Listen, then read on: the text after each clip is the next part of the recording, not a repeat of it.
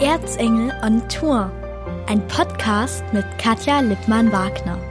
Hallo und herzlich willkommen, liebe Freunde und Hörer von Erzengel on Tour. Eigentlich ist ja der Mittwoch der Podcast-Tag. Doch seit ein paar Tagen ist unser aller Leben ziemlich auf den Kopf gestellt, so natürlich auch meins. Persönliche soziale Kontakte sind zu meiden. Hotels sind geschlossen, Gaststätten nur noch bis 18 Uhr geöffnet, Schulen, Kindergärten und selbst Spielplätze dicht. Maßnahmen, die einige bezweifeln, vielleicht sogar sehr kritisch sehen, die ich aber für ganz wesentlich halte, wenn wir den Virus besiegen und natürlich auch bekämpfen wollen. Und ich wünsche mir einfach, dass es auch der Letzte versteht und die Sache sehr ernst nimmt. Ich bin ehrlich gesagt anfangs auch sehr skeptisch gewesen, ob das wohl funktioniert und ob das der richtige Weg ist. Mittlerweile bin ich ganz fest davon überzeugt. Das ganze Durcheinander, die ersten großen Ängste, die haben auch mich zunächst ein bisschen gebremst, doch nun bin ich mal wieder wild entschlossen, den Erzengel auch während der Corona-Krise on Tour zu schicken. Ja, und was ich dabei entdecke, das möchte ich gern mit Ihnen und euch teilen. Viel Wir-Denken ist mir begegnet. So finde ich die Aktion von Popella Genusshandwerk in Aue großartig. Sie haben den Notgroschen eingeführt, mit dem Sie die Händler unterstützen wollen, die schließen müssen. Aber ich finde auch die Initiative von Max Theumer aus Raschau super. Er möchte unter www.nachbarschaftshilfe-erz.de Hilfesuchende und auch Hilfegebende zusammenführen. Na, es geht natürlich vorwiegend darum, einfach Leuten, die natürlich hilfebedürftig sind, ja, ältere Menschen, äh, vielleicht die mit einer Einschränkung leben oder Kinder haben und jetzt mit einem Hund vielleicht mh, hm, schlecht raus können oder ja, einfach dort irgendwie eine Hilfe anzubieten, ähm, sei es für Einkäufe, Gassigänge, ähm, bei körperlichen Tätigkeiten da zu unterstützen oder auch technisch zum Beispiel. Am Laptop funktioniert was nicht, am Smartphone und dann telefoniert man und hilft denjenigen. Max Theumer ist auch einer der Köpfe von ProCovita, einem Verein, der sich für den Zusammenhalt im ländlichen Raum stark macht. Für uns geht es um die Gemeinschaft einfach, äh, das Zusammenleben zu stärken, ähm, wobei das jetzt in einer bisschen umgewandelten Form ja trotzdem irgendwo stattfindet. Ja. Und wer darf, kann oder soll sich auf der Homepage tummeln? Erstmal ist es für jeden gedacht, der irgendwie in jeglicher Form Hilfe anbieten möchte. Ähm, das wird dann einfach bereitgestellt in einer Form von einem ja, Datenblatt, ähm, wo man seine Daten, die man preisgeben möchte, veröffentlichen kann. Und dort können dann Leute, die halt Hilfe suchen, darauf zugreifen und denjenigen kontaktieren. Inwieweit das natürlich noch ausgebaut wird, das steht jetzt noch nicht fest, aber wir arbeiten dran, da noch eine bessere Lösung und ja, so viel wie möglich Hilfe anzubieten. www.nachbarschaftshilfe-erz.de, egal ob Einkauf, Hilfe am PC, handwerkliche Angebote oder auch Gassigang. Wer Hilfe braucht oder geben kann, ist dort genau richtig. Ein Inbegriff für Hilfe ist natürlich auch die Feuerwehr. Auch für die Kameraden hat sich durch die Corona-Epidemie einiges geändert. Im heutigen Podcast geht es um die Einsatzfähigkeit der Feuerwehr in dieser Krise. Wie wird sie gewährleistet? Welche Einschränkungen gibt es? Und wie schützen sich die Feuerwehrleute selbst? Das klären wir jetzt bei Erzengel und Tour. Deutschland Sachsen und natürlich auch das Erzgebirge in einer ganz besonderen Situation. Die Corona-Epidemie, die zieht ihre Kreise. Das gesellschaftliche Leben ist ein Stück weit abgeschnitten. Das heißt, wir sollen alle zu Hause bleiben. Das gilt natürlich nicht für jeden Berufszweig, nicht für jede Berufsgruppe und das gilt natürlich auch nicht für die Feuerwehr, also zumindest nicht im Einsatzfall. Da müsste die natürlich ausrücken. Ich bin heute verabredet mit Matthias Müller. Er ist der Stadtwehrleiter von Grünhain-Bayerfeld. Matthias, Glück auf erstmal. Glück auf. Wir stehen jetzt momentan vorm Depot. Es ist ein ganz normaler Tag, die Sonne, die scheint und es ist niemand hier. Und das ist in den letzten Tagen schon mehrfach der Fall gewesen. Ja, die ganze Situation fordert uns natürlich als Feuerwehren genauso raus, wie sie jeden fordert von uns. Wir sind vorbereitet, zumindest das, was wir machen können. Wir sind nicht allein gelassen. Es gibt Empfehlungen des Landkreises an die Feuerwehren, es gibt Empfehlungen des Kreisfeuerwehrverbandes und des Landesfeuerwehrverbandes. Und wir selbst haben schon vergangene Woche Freitag für uns Maßnahmen entschieden, wie wir uns einsatzbereit halten und jederzeit den Schutz, den wir den Bürgern geben wollen, natürlich aufrechterhalten und auch weiterhin bringen. Also wenn ich dich richtig verstehe, oberstes Ziel ist momentan, dass ihr einsatzbereit bleibt. Genau. Die Einsatzbereitschaft der Feuerwehren hat Priorität. Das bedeutet, dass wir natürlich alles dafür tun, damit unsere Kameradinnen und Kameraden gesund bleiben, beziehungsweise dass, wenn es zu einer Ansteckung kommt, dass sie nicht solche Auswirkungen hat auf die gesamte Mannschaft der Feuerwehr, dass eine Einsatzbereitschaft in Frage gestellt wäre. Also wenn ich dir richtig zugehört habe, dann ist es ganz einfach so, dass ihr am Freitag wahrscheinlich schon beschlossen habt, dass ihr keinen großen Dienst mehr schiebt. Ja, vergangene Woche Freitag hatten wir schon eine kleine Krisensitzung, wenn man das so sagen will, beziehungsweise eine Besprechung der Wehrleitung. Und hier haben wir Maßnahmen festgelegt für unsere Stadtfeuerwehr. Es waren alle drei Stadtfeuerwehren hier vertreten in dieser Runde, wo wir zum Beispiel festgelegt haben, welche Veranstaltungen abgesagt werden. Das betrifft jetzt eigentlich alle Veranstaltungen von Jugendfeuerwehr angefangen über das Treffen der Alters- und Ehrenabteilung, Frauen und natürlich auch die Einsatzabteilung ist im Moment eingeschränkt. Wir führen keinen regulären Dienst mehr durch, um uns nicht unnötig in größeren Personenanzahl zu treffen. Natürlich treffen wir uns noch in kleineren äh, Mannschaftsstärken, um die Einsatzbereitschaft aufrechtzuerhalten. Da geht es darum, die Fahrzeuge und die Geräte natürlich zu checken und damit diese jederzeit einsatzbereit sind. Es gibt momentan aber keine Anordnung vom Bund oder vom Land, dass ihr in einer besonderen Einsatzsituation bzw. Bereitschaftssituation sein müsst. Nein, also wir als Feuerwehren haben ja unseren Auftrag generell zur Gefahrenabwehr. Das ist unabhängig von dieser Pandemielage, die wir im Moment haben. Wir sind darauf vorbereitet, was wir machen können. Das heißt, erhöhte Desinfektionsbereitschaft. Dazu haben wir uns mit verschiedenen Mitteln hier eingedeckt und führen bestimmte Hygienemaßnahmen durch. Wenn wir uns treffen, so gibt es auf den Toiletten Hygienespender, das heißt mit Desinfektionsmitteln.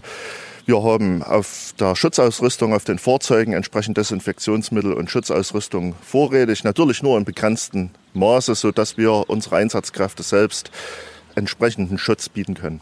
So, jetzt lassen wir mal so ein bisschen das Bild im Kopf weiter wachsen. Wir stehen jetzt gerade vor einem ganz schicken Feuerwehrauto. Was ist das für ein Fahrzeug? Das ist das neue HLF 20 der Feuerwehr Bayern. Voriges Jahr in Dienst gestellt.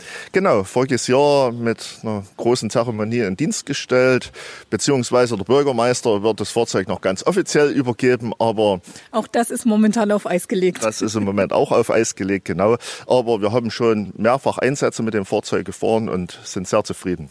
So, jetzt versteckt sich dahinter, lass uns mal ein kleines Stückchen hier rübergehen. Im hinteren Teil sozusagen, dort, äh, wo normalerweise nur der Auspuff ist, da versteckt sich doch das ein oder andere Wichtiger in der momentanen Situation. Das ist generell eingebaut, also auch wieder unabhängig von der jetzigen Lage, aber hilft natürlich ungemein im Moment. Wir haben ein sogenanntes Hygieneboard hier an dem Fahrzeug. Wenn ich das mal vorführen darf. Na, gern doch. Also man drückt da sozusagen mit dem Ellenbogen dagegen? Hand, Ellenbogen, so dass man erstmal nicht mit verschmutzten Körperteilen erstmal das Board herausfahren kann. Und wie hier schon. Äh, Warte, jetzt muss ich auf die andere Seite gehen, um mir das ja, mal ein bisschen anzugucken. Wir haben hier verschiedene Desinfektionsmittel, einen Wasseranschluss, der vom Wassertank des Fahrzeuges gespeist wird. Wir haben hier Bürsten zur Grobreinigung. Seife und Desinfektionsmittel. Genau. Es ist euch noch nichts geklaut worden, oder? Nein, das ist uns bisher noch nicht geklaut worden ich denke, das bleibt auch so. Ja, das hoffen wir doch ganz einfach, weil das, was man in einigen Teilen mittlerweile hört und was da alles schon passiert ist, also an unglaublichen Dingen in dieser Situation, die brauchen wir, glaube ich, alle nicht. Nein, äh, ich denke auch, dass Ruhe bewahren im Moment oberstes Gebot ist dass wir alle zusammenrücken, dass wir uns einfach daran halten, was herausgegeben wird. Das heißt, diese allgemeinen Maßnahmen, die die Bundesregierung auch immer wieder verkündet, das sind schon wichtige Maßnahmen, die auch gestützt sind mit den Aussagen von Robert Koch Institut und anderen Experten. Und das ist, denke ich, in der jetzigen Situation das, äh, was geboten ist. Was würdet ihr jetzt, wenn es zum Einsatzfall kommt, anders machen als äh, normalerweise? Also das heißt, es könnte ja auch bei einem Einsatz beispielsweise jemand sein, der Corona infiziert ist. Ja, natürlich. Oberste Priorität hat natürlich erstmal Menschenrettung beziehungsweise die Versorgung von Verletzten, unabhängig ob der jetzt Corona infiziert ist oder nicht. Wir werden jederzeit unseren Auftrag erfüllen als Feuerwehr und werden die Hilfe leisten, die notwendig ist. Darüber hinaus natürlich die besondere Situation. Wir haben Desinfektionsmittel, wir haben zusätzliche Schutzausrüstung, gerade im medizinischen Bereich als Infektionsschutzsets, die wir mit anwenden können, um unsere eigenen Einsatzkräfte zu schützen. Was gehört denn da dazu? Also du hast hier so ein Beutelchen mit blauem Inhalt. Ja, darin befinden sich zwei Infektionsschutzanzüge und Mundschutz und Einmalhandschuhe wobei die Einmalhandschuhe obligatorisch zur Ausrüstung der Feuerwehren gehören und wir die auch immer wieder nutzen. Ja, darüber hinaus nach dem Einsatz haben wir Desinfektionsmittel, wo die Kameraden sich die Hände desinfizieren können. Gibt es denn aus Feuerwehren schon Meldungen, dass da tatsächlich ein Fall aufgetreten ist? Hast du da was gehört? Nein, also aus meiner Kenntnisstand ist noch nichts bei uns aufgetreten. Wir haben natürlich auch in der Situation die Vorsorge getroffen, dass alle erkrankten Kameraden natürlich nicht hier erscheinen sollen im Gerätehaus, egal ob Einsatz oder Dienst. Und da wir das auch nicht testen können, jede grippale Erscheinung gilt für uns erstmal als Ausschlusskriterium. Ja, genau. Nur so können wir uns schützen, nur so können wir die Verbreitung irgendwo eindämmen. Was hat denn Corona mit dir persönlich gemacht? Also wie hat sich deine Familie darauf eingestellt? Was hat sich im gesellschaftlichen, sozialen Leben bei euch zu Hause geändert? Ja, das sind schon einige Dinge, die wir jetzt anders äh, regeln. Natürlich, das geht los mit den Hände geben. Also ich war immer ein großer Freund, jemand zu begrüßen. Ich mag auch das Händeschütteln und normalerweise hätte ich Matthias sogar umarmt. Das haben wir heute alles gelassen. Wir haben einfach nur... Ja, das sind natürlich schon die ersten Einschnitte, die so ja, auffällig sind. Ansonsten wird der Tagesablauf ganz normal gestaltet. Wir haben natürlich äh, auch wo ich beruflich tätig bin, dort sehr viele Maßnahmen eingerichtet, um uns natürlich nicht zu nahe zu kommen, beziehungsweise um genügend Möglichkeiten zu haben, Desinfektion ja, durchzuführen. Ansonsten versuchen wir unser Leben ganz normal weiterzuleben. Ihr habt keine kleinen Kinder, die ihr betreuen müsst. Nein, unsere Kinder sind schon so groß, dass die sich selbst betreuen können. Ja, die betreuen sich selbst. Das ist für uns eigentlich im Moment nicht das Thema. Mit Verwunderung schaut man immer mal wieder in die Kaufhallen beziehungsweise in die Medien, wo ja, ich mit Kopfschütteln manche Sachen nur betrachten kann, weil etwas mehr Gelassenheit würde uns allen gut tun. Ich habe das heute früh gesagt, als das MoMA-Magazin, also das Morgenmagazin lief in ARD und ZDF.